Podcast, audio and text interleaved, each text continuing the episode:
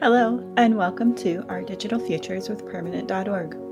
This podcast explores the ways in which we can all preserve our memories within a changing digital landscape. My name is Amanda Meeks, and I'm the Community and Partnerships Manager here at Permanent, and I'm also your podcast host. In this episode, our theme is genealogy, but specifically understanding how LGBTQ stories fit into our family histories, a timely and important topic for Pride Month. I'm joined by Stewart Traiman, who is a professional genealogist, a graduate of ProGen 49, a public speaker, and a blogger.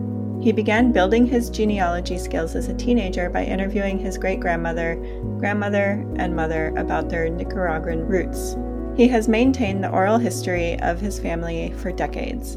When he married, he took on the new adventure of researching his husband's Ukrainian and Polish Jewish immigrant ancestors. He's researched both of his children's biological origins back to colonial America and Western Europe. He's also accomplished client research with Irish, Swedish, German, and other records covering the 17th to 21st centuries. Stewart has been a volunteer with the California Genealogical Society since 2014, serving six years on the board of directors with five years as recording secretary.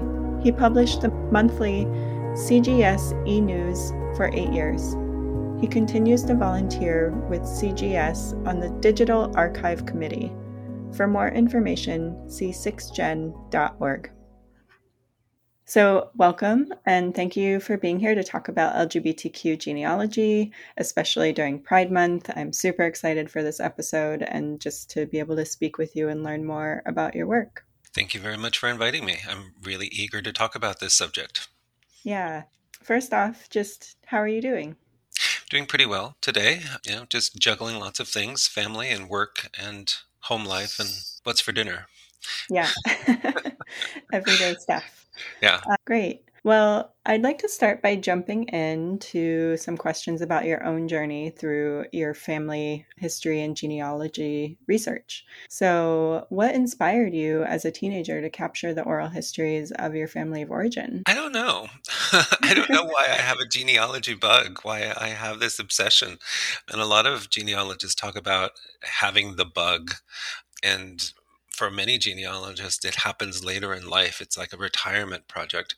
But there are a few of us who got interested as teenagers and have never stopped. So even before I was a teenager, growing up Catholic and in Catholic schools, reading the Bible, the book of Genesis, I would actually mark in the margins of my Bible all the begats, all the begats. And I kept wondering if I could put together a chart of all of those begats. There's something about that that always has fascinated me. And I didn't know it was called genealogy at the time. And then as a teenager, when my great grandmother came to visit the United States, I really got much more interested and started asking her questions like, who are your parents? Who are your grandparents? Where did they live? When did they die? And that just started it. And then talking with my grandmother and then talking with my mom, who's the greatest source of all of my oral history because she's in contact with lots of cousins in this country as well as in the homeland of Nicaragua. So then, when I met my husband, who's Ukrainian, Polish, Jewish descent, I started asking him all kinds of questions about his family and then his cousins. And I sent out questionnaires to distant cousins in New Orleans and in Michigan, um, and they responded like, This is all of our family information, and this is what I know about our grandparents. And I was able to put all of that together for him it just continues from there. Then friends started asking me, could you look into this? Could you just answer this question? Then my husband and I had children. One is adopted and one is from a surrogate. I've done both of their DNA genealogy which is the difference. There's the adopted genealogy and then there's the DNA genealogy. So I've done both of them. My son is a Mayflower descendant. My daughter comes from 1600 Massachusetts as well. I've got her back that far. Not connected to Mayflower yet, but maybe someday. I keep thinking that my son and my daughter are probably 15th cousins, twice removed or something. If I ever get far enough to make that connection with the few white people that existed in Massachusetts in 1600. So it just keeps on going. Clients, friends, all of these projects are very fascinating to me. I love that. Yeah, one of the reasons I asked that question is that we don't often come across young people who are doing genealogical research. And I think that we all love to hear those stories when we're young, but I don't know that many of us think to necessarily capture them and preserve them. So I love that you're doing that and that you've also done it for your children. I am curious if there were any particular surprises or favorite stories that you discovered through the process of doing your children's genealogical research. So, yes, there's favorite stories all over the place for my children specific. Well, it's interesting that in my son's line, there's again, I'm not going to be able to place him exactly, but he's a great, great, great grandfather of some branch of some line. And in his will, it's very curious that he says that if any of his children become a papist, then will be disinherited. Okay, well, he had very strong feelings about religion and you know what he expected. On another branch of my son's lines that I've just been working on recently is I've come across the first Confederate soldier who was captured and held at Fort Delaware and wasn't released until he signed the oath of allegiance to the United States government in 1865. So he was in prison for about two years. And that's the first time I ventured into Tennessee into Southern genealogy. That's interesting. On my own line, there's my great grandfather who was quite the, how do you say that politely? Um, he had a lot of sex. He had a lot of female partners. As far as we know, they were all female but I wouldn't be surprised if there was a man in there or two because he was so hypersexual. He kept a little black book, a literal black book. I wish I knew where that book existed today. I would love to see it. But he would keep track of every conquest and the date and maybe some notes about it as well, is what I'm told. And when children would come up to him and say, I think you're my father, he would look in his black book and just go, Who's your mother? Yep, yep, you might be my child it was amazing. So I don't know how many cousins I have from him because of his promiscuities. And you don't have that black book? I don't have that black book. I know there's several cousins, several of his children. I know several of them, but I don't know that I know all of them.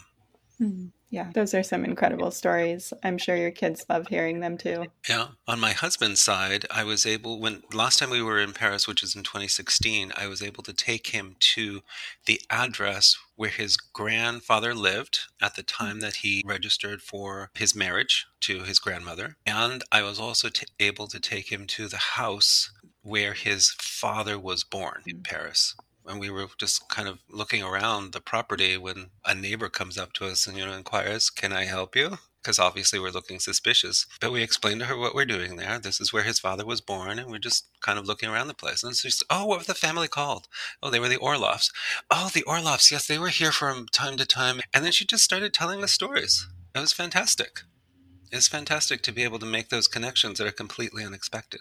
Yeah. Something you just said like made me think of a new question that, you know, so many queer people and LGBTQ people in general are like somewhat disconnected from their families of origin. And I see genealogy work as one of the ways that people kind of make sense of their place in the world and especially within their own family. And I'm curious if like that has led to any sort of feelings of belonging or like healing that you've seen for queer people or even experienced yourself?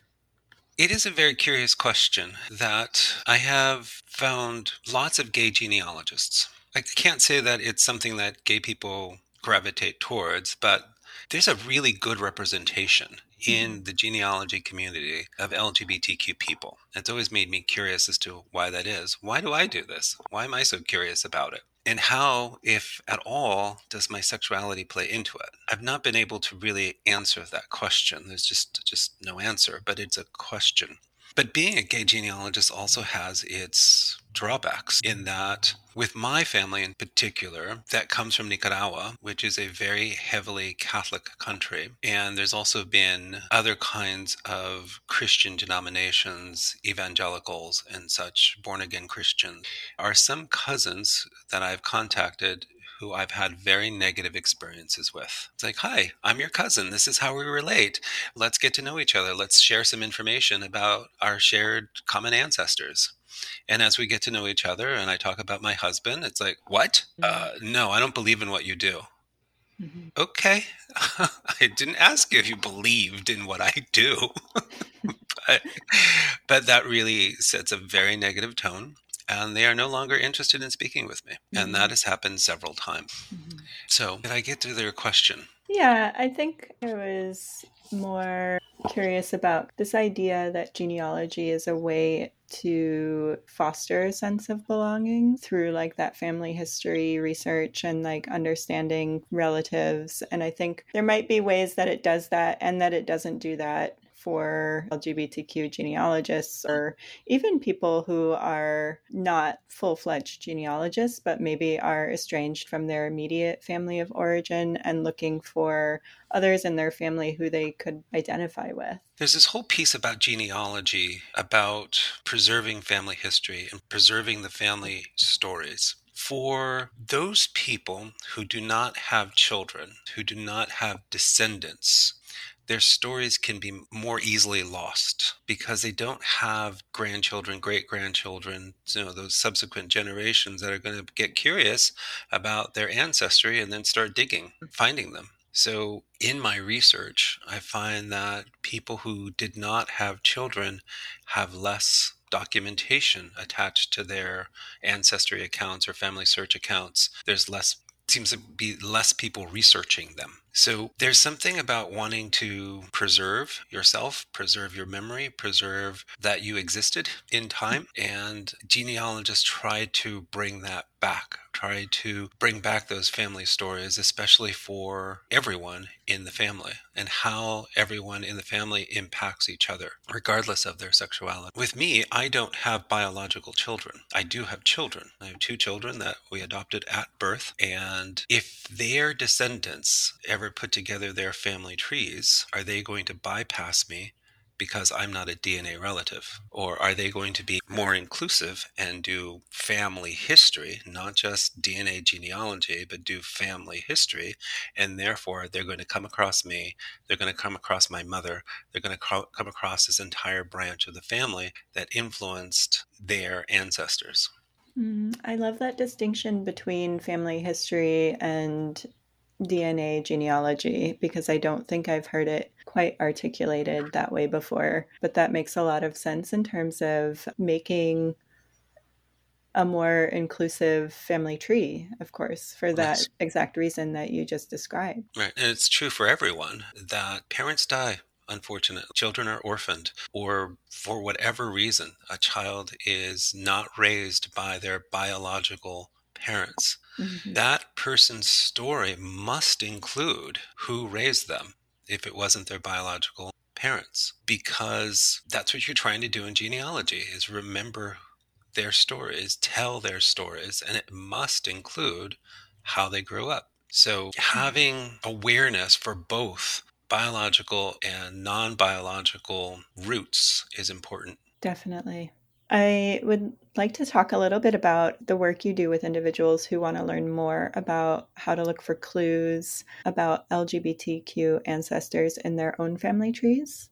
And my first question is why would one want to learn about their LGBTQ ancestors and know their stories? Well, the easy answer to that is because you want to get a full, as full as possible, story, history of the family. And so, if somebody was LGBTQ, how did that impact the family? Were they in hiding and their brothers and sisters didn't know? Or did their brothers and sisters know? And then were they accepting? Were they not accepting?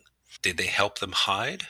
Did the parents know? You might come across a story where all of a sudden a brother takes off and goes to California and the family really doesn't have much contact with him anymore. Why did that happen? And you want to ask that question, why did that happen? So that you can get the full family history?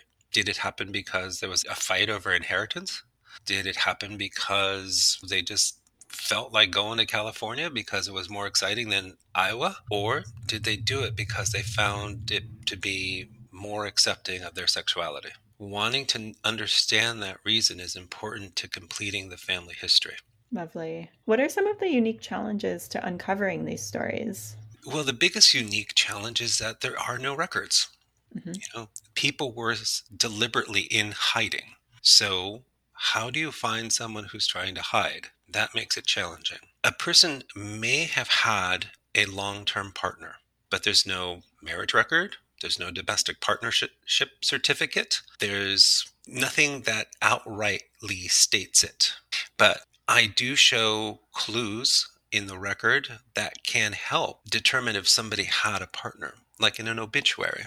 One of the examples I give in the presentation, LGBTQ genealogy, is of an obituary where it says that she was the intimate friend for 32 years. Okay, how do you interpret that one woman was the intimate friend of another, and there's no husband mentioned, and there's no children mentioned in the obituary, but you're going to just think that they're intimate friends for 32 years? Yeah, that's all it was.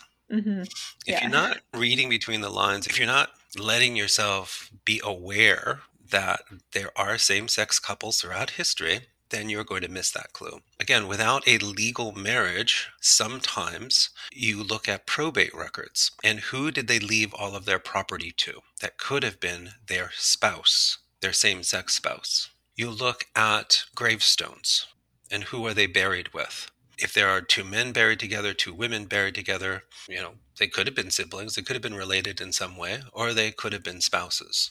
And mm-hmm. one of mm-hmm. the biggest examples is Gertrude Stein and Alice B. Toklas, who are buried together in Paris. And they are famous lesbians who were both born and raised in Oakland, but they met and fell in love in avant garde Paris. And they're kind of famous. You're going to look at census records and you're going to see that they were living together in 1910 they were living together again in 1920. They were living together again in 1930. Wow, this is a long term roommate that they have. it's like, oh, really? You think it's just a roommate? No, this is a relationship that you're looking at. This is a same sex relationship, and you can track them over time. So it's all of those clues that you're going to find in doing just basic genealogy by looking at census records, looking at obituaries, looking at everything else that is available to us in the genealogical record then being open to asking the question, hmm, this relationship seems a little different. Is this LGBTQ? And mm-hmm. then start building a case from all of the available things that you can find that yes, they were very likely LGBTQ. Hmm. Yeah, those are really great places to start and to look. It seems like some of the challenges of not having formal documentation, I think can definitely dissuade people from looking into it. But it does seem like with a little bit of digging, you can put those clues together and figure out, like, you know, that is not a roommate. right. And it's unfortunate that some people feel, think that no, there aren't any LGBTQ people in my family tree. Yeah, there are. You're just not asking the question. You're not being perceptive. You're not being open mm-hmm. to that possibility. You know, that Uncle Billy who never married but you do see him in the census living with the same man. You've never stopped to think who is that man in relationship to your Uncle Billy? Mm-hmm. Yeah, it's funny you say Uncle Billy. I have an Uncle Billy. Um, uh, Just trying to so, be generic. yeah, it's not generic in this context, but yeah, that's great. I am curious once you've done this research, what are your general recommendations for preserving these incredible stories and making sure that they are no longer lost? Right.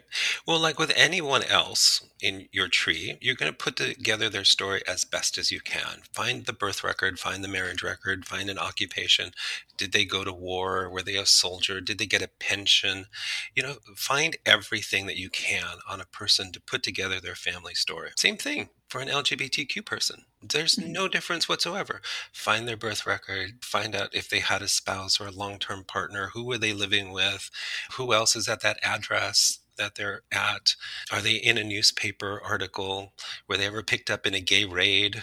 and their name might appear in a newspaper. Get everything that you possibly can and then put the, together their story from all of the facts that you can collect, all of the evidence that you can find.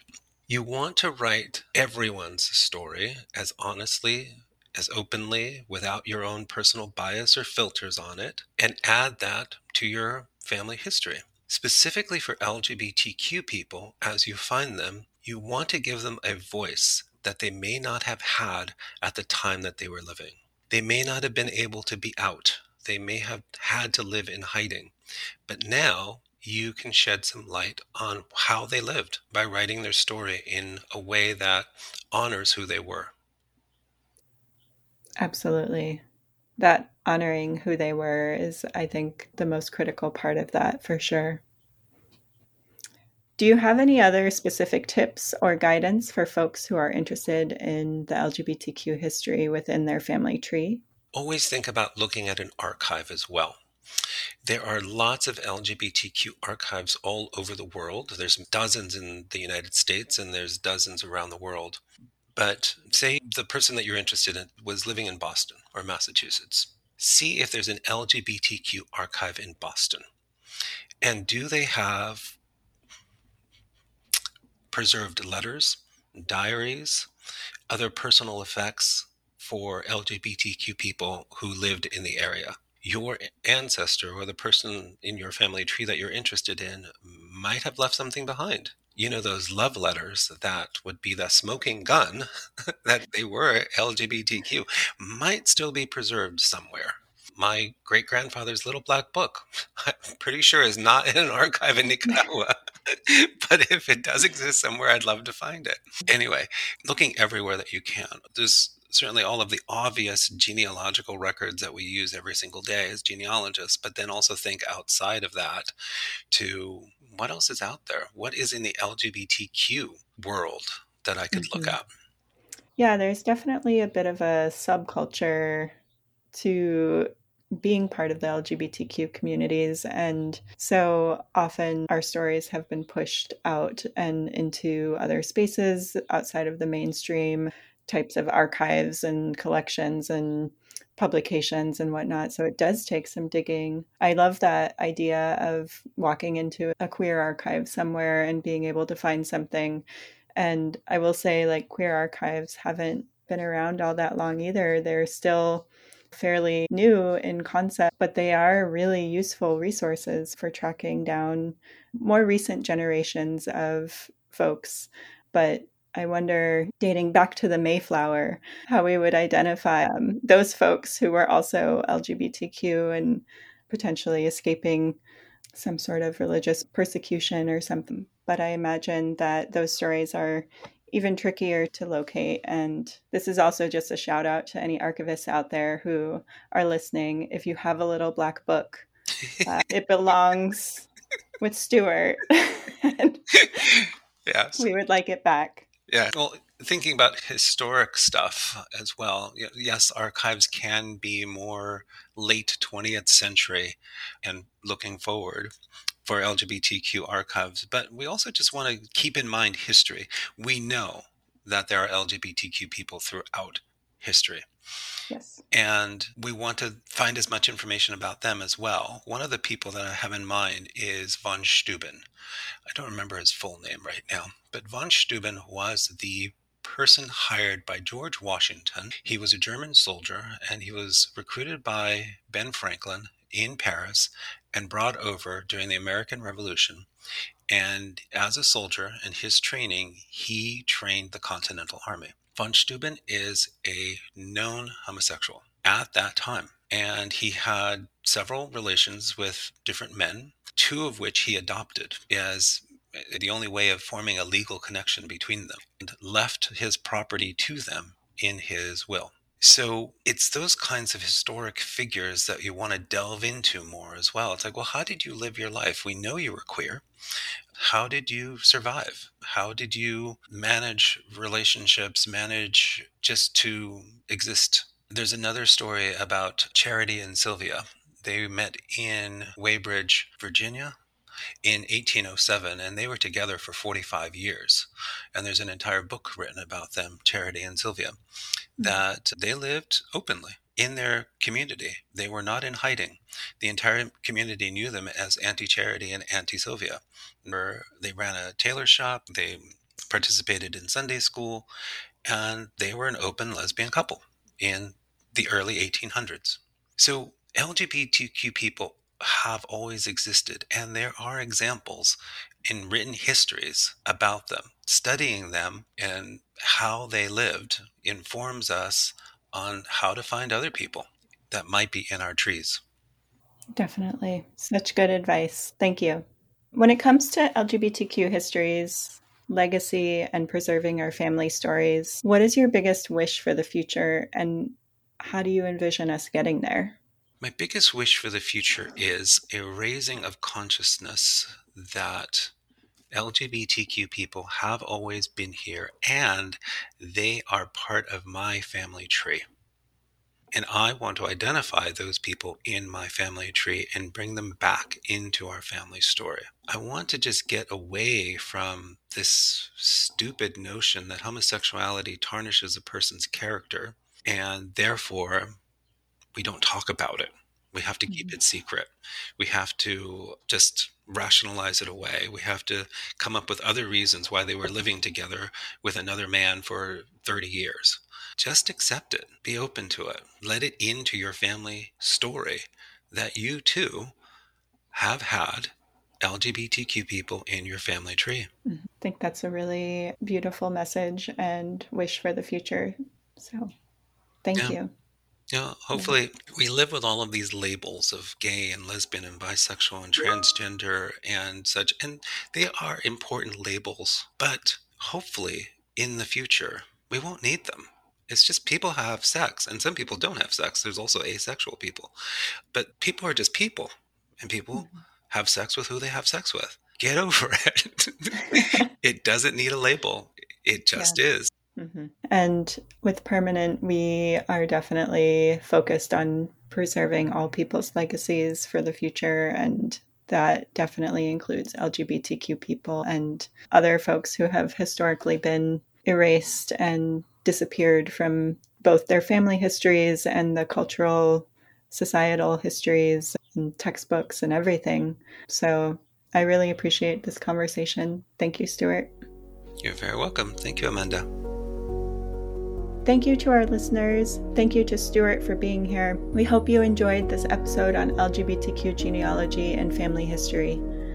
The Permanent Legacy Foundation is a nonprofit whose mission is to preserve and provide access to the digital legacy of all people for the historical and educational benefit of future generations. Our web and mobile app, permanent.org, is designed for personal digital archiving and allows anyone to preserve their memories and traditions safely and securely without recurring subscription fees. Anyone can create a free account and start archiving today.